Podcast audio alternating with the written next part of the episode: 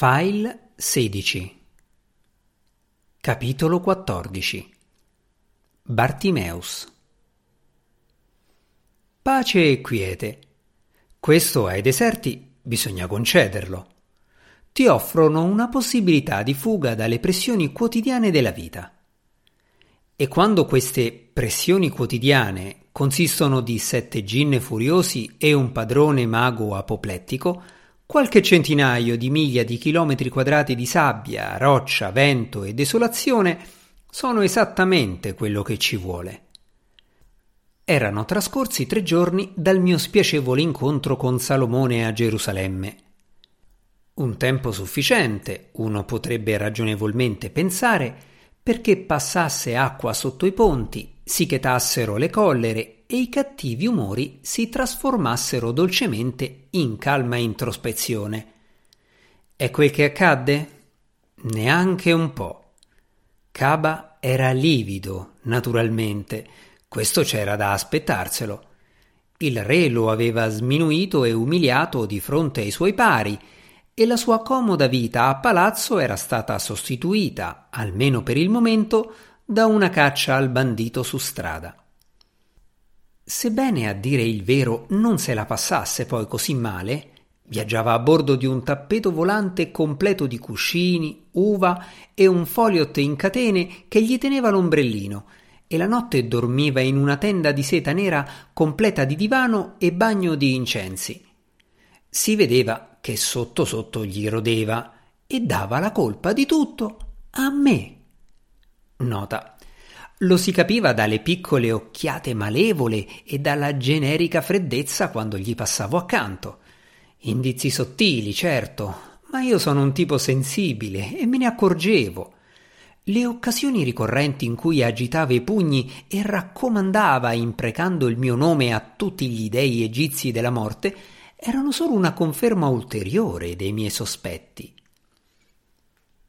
La cosa curiosa e sconcertante, tuttavia, era che a parte qualche abrasione ancora sul cantiere, Capa non mi aveva davvero punito sul serio per i miei misfatti. La cosa era talmente insolita per uno come lui che avevo sempre i nervi a fior di pelle. Mi aspettavo che avrebbe rovesciato su di me la sua collera quando meno me lo aspettavo e di conseguenza me lo aspettavo di continuo. Tenevo d'occhio lui e la sua ombra ossessivamente, eppure mai che arrivasse un colpo basso al mio indirizzo. Intanto ce l'avevano con me anche i miei compagni gin, arrabbiati che la routine sicura e prevedibile della vita al tempio fosse stata sostituita da rastrellamenti di aride terre grame in cerca di gin pericolosi da combattere. Io provai a obiettare che ammazzare fuori legge fosse molto più adatto ai nostri talenti feroci della bassa manovalanza sul cantiere, ma venivo di volta in volta zittito, insultato, bellamente ignorato.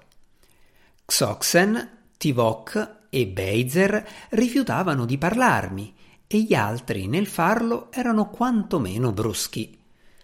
Solo Faquarl, che odiava la cava, si mostrò vagamente incline alla compassione. Contribuì anche lui con qualche commento acido, è vero, ma per il resto mi lasciò in pace. I primi due giorni erano stati tranquilli. Ogni mattino Caba emergeva dalla sua tenda, ci rimproverava aspramente dandoci degli incapaci, lanciava qualche minaccia a caso e ci spediva in tutte le direzioni. Ogni sera Dopo aver incrociato i cieli dall'alba al tramonto, tornavamo a mani vuote per affrontare il suo biasimo. Il deserto era grande e i nostri nemici sfuggenti. I briganti, ovunque fossero, non si facevano notare. Un pomeriggio del terzo giorno avevo preso di nuovo la forma di Fenice e me ne volavo alto sopra le vie commerciali del sud. Sotto di me erano già passate le città di Hebron e di Arad. Non lontano a est coglievo il riflesso abbagliante del grande Mar Morto, dove le ossa di antiche città giacevano sbiancate sulla costa. Davanti si innalzavano i monti degli Edomiti, passaggio verso territori desolati ancora più vasti e ai loro piedi una massa imporporata, il deserto arido di Zin. Qui la via delle spezie diventava una sottile vena marrone nell'arena e si dipanava tra le catene rocciose prive di vita. A seguirla abbastanza a lungo, alla fine sarei arrivato al Mar Rosso e ai depositi commerciali a cui puntavano le carovane provenienti dall'Egitto, da Saba e persino dalle lontane Nubia e Punt. Ma i miei affari erano più vicini. Mentre giravo in tondo, con il mio occhio scuro che brillava nel sole, colsi un bagliore sospetto più in basso. Proveniva da una pista poco distante dalla strada principale, un sentiero che si arrampicava verso un villaggio tra le colline. Il bagliore era inequivocabile e richiedeva investigazioni. Mi buttai giù, godendomi il vento fra le piume e la semplice libertà dell'aria. Tutto considerato, le cose non andavano poi così male. Ero vivo, ero in volo, ero lontano da quell'orribile cantiere edile.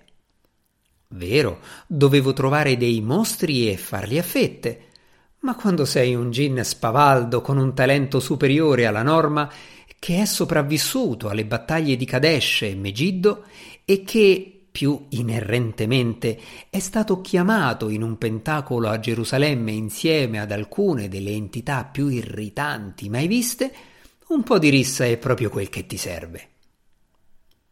Qui però sembrava ormai troppo tardi per menare le mani. Era già tutto finito da un pezzo. Mentre ero ancora in aria, potei già vedere la devastazione sulla pista. Il suolo era bruciacchiato e solcato e macchiato di qualcosa di scuro che dubitavo fosse tintura. Frammenti di stoffa e legno giacevano sparsi su un'ampia zona. Sentii l'odore del vecchio orrore, resti di magie, carne smembrata. Scoprì che il bagliore che avevo visto proveniva dalla lama rotta di una spada caduta su una roccia. Non era sola Parti del suo proprietario giacevano lì vicino. Atterrando mi trasformai nel bel giovane sumero dagli occhi scuri e lo sguardo attento. Mi guardai intorno. Si vedevano chiaramente i resti di molti carri con i legni spezzati e anneriti e le ruote frantumate. Le pareti di roccia su entrambi i lati della strada erano disseminate di tristi fagotti riversi. Non guardai più da vicino, sapevo che cos'erano. Una delle vittime era accasciata al centro del sentiero, vicino a uno scudo infranto. Braccia e gambe erano gettate in modo scomposto, quasi dormisse. E ho detto quasi a ragione, dal momento che gli mancava la testa. Come i suoi compagni di viaggio, era stato derubato e ucciso. Il contenuto dei carri era scomparso. Sembrava proprio l'opera di banditi, ed era recente. Stimai di essere arrivato al massimo un giorno dopo di loro. Forse erano ancora vicini. Camminai un po' su per il sentiero tortuoso, ascoltando il vento che sussurrava tra le rocce, studiando il terreno. In generale il suolo era troppo duro e compattato per rivelare impronte, ma in un punto qualcosa, forse una borraccia forata, aveva inumidito temporaneamente il terreno e trovai l'impronta profonda di una zampa triangolare munita di tre artigli. Mi chinai e la studiai un momento, poi mi alzai e mi voltai per tornare da dove ero venuto. E raggelai. Sotto di me la pista svoltava a destra seguendo una discesa costante. Venti o trenta metri più in là, appena sotto l'area in cui si era svolto l'attacco, spariva alla vista dietro la parete della valle. Le rocce sul lato sinistro si ergevano improvvise e ripide e fortemente illuminate dall'alto del sole di mezzogiorno. Ogni dettaglio, ogni roccia, ogni fessura, il lento curvare rosa del groviglio di strati risaltava fin nei minimi particolari. proprio come l'ombra di Caba. Il contorno della sua testa pelata era proiettato di profilo sulla parete rocciosa illuminata dal sole. Ne riconobbi la forma a cupola, il lungo naso a becco, lo sporgere del mento ossuto. Si distinguevano anche le spalle grosse e la parte alta delle braccia, mentre la metà inferiore si perdeva tra le pietre sciolte sul suolo della valle. Era come se il mago stesse appena fuori dalla mia visuale, dietro la curva della strada, rivolto in salita verso di me. Fissai l'apparizione. La testa rimase perfettamente ferma sulle rocce. Feci un lento passo indietro e subito la testa prese a scorrere avanti lungo la curvatura della parete rocciosa, con i contorni che si increspavano come acque scure. Nell'avvicinarsi cresceva sempre più. Adesso si sollevarono alla vista anche le lunghe braccia esili con le sottili dita d'ombra protese verso di me. I miei passi indietro si fecero un po' più svelti, inciampai sul terreno sconnesso. L'ombra crebbe e si allungò ancora, un lungo arco nero con le mani pronte a ghermire, la faccia dilatata il mento e il naso che si protendevano in proporzioni grottesche, la grande bocca che si spalancava sempre di più, sempre di più. Mi ricomposi e aspettai a pie fermo, accesi delle fiamme tra le dita. Ci fu un rumore d'ali nell'aria soprastante. L'ombra trasalì, le dita protese si ritrassero dubbiose. Con incredibile velocità scivolò indietro sulla parete di roccia, diminuendo, riducendosi, tornando alla sua posizione iniziale. Eccola rimpicciolirsi ancora di più fino a sparire. Alle mie spalle qualcuno tossì.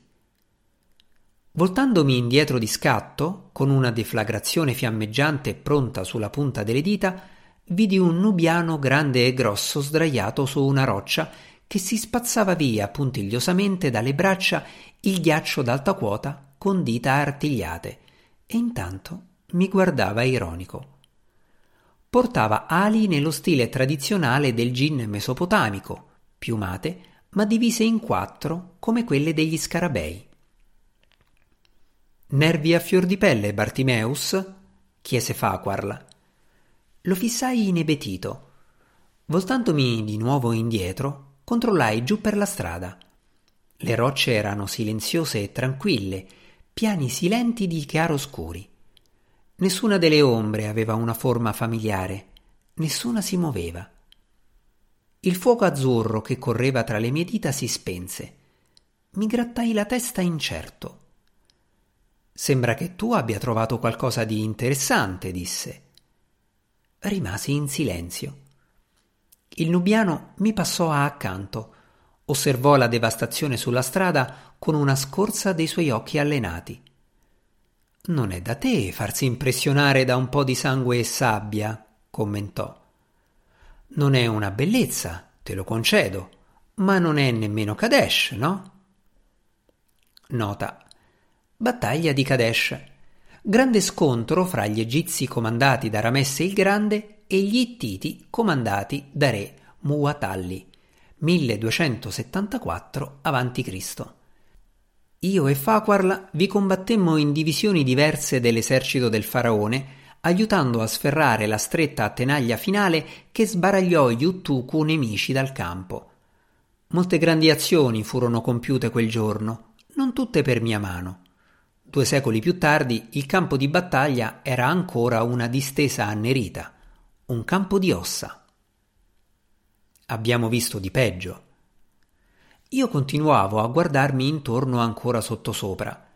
Tranne alcuni pezzi di stoffa agitati pateticamente dal vento fra le rocce, non si muoveva nulla. Direi che non è sopravvissuto nessuno. Faquarla si avvicinò al cadavere decapitato al centro della strada e gli diede un colpetto con un sandalo. Fece una risata. Beh, insomma, Bartimeus, e che cosa hai fatto a questo poveretto? Finalmente ritrovai la voce. Ehi, l'ho trovato già così. Che cosa vorresti insinuare? Non sta a me giudicare le tue piccole abitudini private, Bartimeus. Faquarla venne accanto a me e mi diede una pacca sulla spalla. Tranquillo, sto solo scherzando. Lo so che non divoreresti mai la testa di un uomo morto. Annui conciso. Esatto, proprio così. Preferisci un sedere bello succulento, se non ricordo male. Molto più nutriente. In ogni caso, proseguì Faquarl, le ferite sono chiaramente vecchie. È rimasto qui così buona parte delle ultime 24 ore, se sono un buon giudice di cadaveri umani. Nota. Lo era. Anche le magie sono fredde, dissi esaminando i rottami sparsi, per lo più deflagrazioni, e di tipo piuttosto potente, ma ci sono state anche un po' di convulsioni qua e là.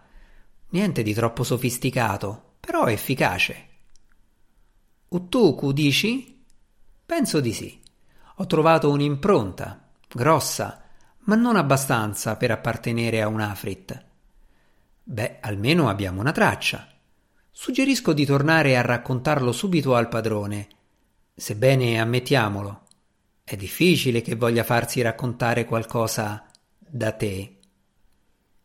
Mi guardai intorno ancora una volta a proposito di Caba, dissi piano, ho appena avuto una strana esperienza. Quando sei sceso, hai per caso notato nient'altro qui insieme a me? Faquarl scosse la testa lucida. Sembravi solo ed emarginato né più nemmeno del solito, magari giusto un po' più nervosetto. Perché? Mi è sembrato che l'ombra di Caba mi stesse inseguendo. Mi fermai e imprecai. Cioè, non è che mi è sembrato, ne sono sicuro. Mi strisciava dietro, lì sotto nella gola, un secondo fa. Solo quando sei spuntato tu se l'è svignata. Faquarl aggrottò la fronte. Davvero? Brutta faccenda. Spiega? Beh, tecnicamente significa che ti ho salvato da un fato tremendo. Ti prego, non dirlo a nessuno, Bartimeus, ho una reputazione cui badare. Si carezzò il mento meditabondo. Certo però è strano che Caba volesse attaccarti qua fuori, rifletté. Perché non farlo all'accampamento? Perché in segreto? Una questioncella intrigante. Sono lieto che la pensi così, grugnì. Personalmente la trovo un po' più scottante di te. Il nubiano fece un ghigno. Beh, che ti aspettavi? In tutta onestà mi sorprende che tu sia sopravvissuto tanto a lungo. Caba ce l'ha a morte con te dopo lo show dell'ippopotamo. E poi naturalmente c'è anche la faccenda della tua personalità. Due buone ragioni per farti fuori subito. Lo guardai con diffidenza. La mia personalità? Che cosa vorresti dire? Che razza di domanda è questa? Sono in giro da parecchio tempo, Bartimeus, ma non ho mai incontrato un altro spirito come te. I ghoul non sono una bellezza. Nota ghoul, un gin di infima classe, frequentatori di cimiteri e divoratori di bocconi insepolti e nemmeno gli Screaker. Nota. Screaker, uno sgradevole sottotipo di folletto con grandi piedi piatti e passo strisciante. Segue i viaggiatori in luoghi desolati e poi prende a sussurrare e chiamarli finché quelli ammattiscono e si danno la morte. Magari hanno abitudini disgustose, ma per Zeus, almeno non parlano così forte senza essere stati interpellati né si prendono gioco dei loro superiori come fai tu. Ammettiamolo, basta solo vederti per far uscire di senno qualsiasi spirito ragionevole. Che fosse a causa del recente shock o dell'espressione compiaciuta sulla sua faccia, mi saltarono i nervi. Tra le mie dita si accesero fiamme azzurre e mi gettai infuriato su di lui. Faquarl sbuffò indignato. Schegge di lampi verdi crepitarono intorno alle sue mani grassocce. Non provarci neanche, non ne usciresti vivo. Ah, davvero, amico mio? Beh, allora lascia che ti dica una cosa. Mi fermai. I miei fuochi si estinsero di colpo. Allo stesso tempo Farquhar lasciò ricadere indietro le mani. Rimanemmo in silenzio sulla strada, uno di fronte all'altro con le orecchie tese.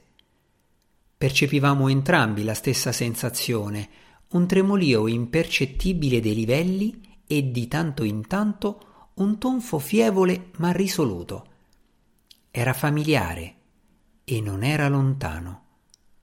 Il rumore di gin che vengono convocati. Balsammo nell'aria come un solo gin, dimentichi della nostra lite, e come un sol gin cambiammo forma. Due aquile, una tozza e sgradevole, l'altra un paradigma di grazia e bellezza avicole, si sollevarono fra le pareti rocciose. Compimmo ampi giri in alto sopra le distese desertiche che riverberavano bianche e marroni sotto il sole Controllai sui livelli più alti, dove i colori sono attutiti e distraggono meno, e lanciai uno strido di trionfo. Lontano, verso sud, luminosità distanti si stavano spostando sul terreno. Le luci, dovevano essere quelle di molti spiriti, stavano convergendo dove la via delle spezie passava tra alcune colline brulle. Senza dire una parola, le aquile piegarono in virata Fianco a fianco ci gettammo a sud, verso la strada.